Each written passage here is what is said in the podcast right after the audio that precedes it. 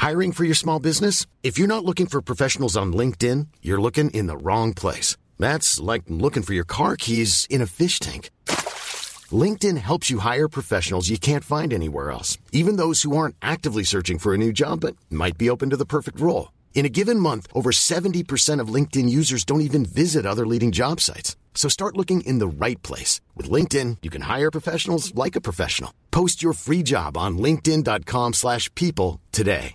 Benvenuto, benvenuta, bentornato o bentornata, chiunque e ovunque tu sia, qualsiasi cosa tu stia facendo in questo preciso istante della tua giornata. Siamo alla fine dell'anno, siamo nel periodo di Natale. In questo preciso momento io mi trovo alla mia scrivania con il microfono davanti e quella che sentite è la voce di uno che si è svegliato più o meno 20 minuti fa. Sono le otto e mezza in questo istante di domenica 15 dicembre. Sto registrando adesso questo episodio del podcast. Mi sento abbastanza riposato perché sono riuscito a dormire bene, cosa che per me non è scontata e soprattutto per me non è scontato riuscire a svegliarmi oltre le sette e mezza. Ho una sveglia automatica impostata nel cervello che solitamente mi fa aprire gli occhi al di là del mio volere prima delle otto e mi sento infatti più rilassato, più sereno. Mi è venuta voglia di accendere il microfono e mettermi a registrare un nuovo episodio di Secondario Podcast. Tra pochi giorni è Natale, anche se per quanto mi riguarda è già Natale da un pezzo e credo che non sia così soltanto per me. Per me è ufficialmente Natale nel momento in cui iniziano ad esserci i cumuli di pandori e di panettoni nelle corsie centrali dei supermercati, cioè praticamente da fine agosto. Da fine agosto per me è Natale. Ma al di là della precocità dei pandori e dei panettoni, io considero il Natale un periodo molto espanso che va ben oltre il 24 e il 25 dicembre che sono un po' le due date salienti. Il Natale secondo me è un insieme di elementi, è un contesto largo, è un'atmosfera diffusa e non riguarda quindi soltanto uno o due giorni come succede con le altre festività tipo la Pasqua o il Ferragosto che si esauriscono nell'arco di 24 ore. Quando è Natale è Natale in senso lato perché il Natale non è ampio soltanto a livello temporale visto che si sparge nelle ultime settimane dell'anno ma lo è anche a livello fisico a livello concreto e quindi di conseguenza lo è anche e soprattutto a livello emotivo. Le città alla fine dell'anno si riempiono di Natale, i negozi cambiano le proprie vetrine, i supermercati modificano i propri reparti, le strade si illuminano di luci, le case si ingombrano di soprammobili a tema, di alberi e di pacchetti regalo. E la stessa cosa fanno le persone, si riempiono di Natale, si riempiono di cibo, certo, perché si mangia e quella è una delle cose principali, ma si riempono anche di sensazioni, di pensieri, di nostalgia. Il Natale è senza dubbio un'esperienza totalizzante perché riguarda l'ambiente che ci circonda e quindi riguarda noi come persone che lo popolano. Un po' di tempo fa su Twitter, quando ho chiesto quali argomenti sarebbe bello trattassi all'interno del podcast, sarebbe interessante trattassi, mi è stato chiesto di parlare parlare della nostalgia. E mi sembra perfetto parlare della nostalgia a Natale, perché nostalgia e Natale sono strettamente collegati. Il Natale ha strettamente a che vedere e a che fare con la nostalgia. La nostalgia è sicuramente una costante del menù natalizio, un po' come i tortellini a Bologna, non può mancare, non possono mancare. Io sono un amante della contraddizione in senso poetico e in senso romantico. Per me la contraddizione è la fonte massima della creatività, perché l'emozione emozioni più intense e travolgenti della vita riguardano un sentire vago, un sentire diffuso, un sentire paradossale, riguardano una sorta di senso di pace provocato da un senso di caos e viceversa, uno stare male provocato da uno stare bene, due sensazioni contrapposte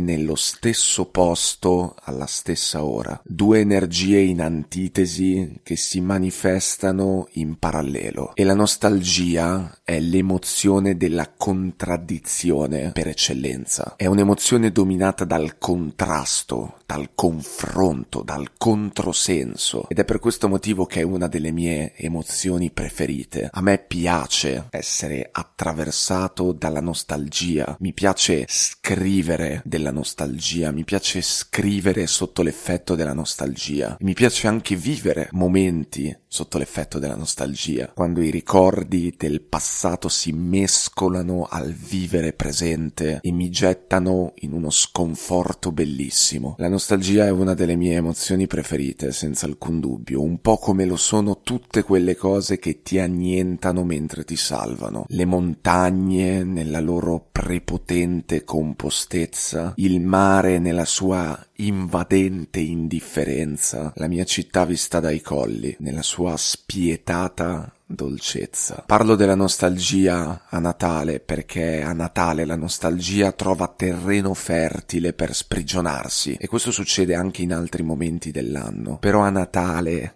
è tutto un po' fatto apposta per accoglierla. È il momento dell'anno in cui tutte le persone si adoperano per finire in bellezza e cominciare al meglio. Ed è anche il momento in cui una silenziosa e bastarda nebbia nostalgica comincia ad avvolgerti. Quando penso alla nostalgia, io penso a una sorta di nebbia che ti circonda e ti offusca la vista mentre rende tutto quanto più chiaro, più nitido, più limpido. Contra tradizione pura. Ed è a Natale, alla fine dell'anno, che la nostalgia si manifesta. Proprio quando tutto si illumina, il buio a tratti risalta. Proprio quando ci si riempie, il senso di vuoto si espande. Proprio quando ci si circonda di gente, il senso di solitudine ti ingoia. Il Natale innesca contraddizioni ed evoca contrasti emotivi. Il Natale fomenta e nutre la tua tormenta di neve e di nostalgia, la tua tormenta di ricordi, di com'era, di com'eri, perché il Natale quando cresci diventa un appuntamento fisso con il guardarsi indietro, diventa una turbolenta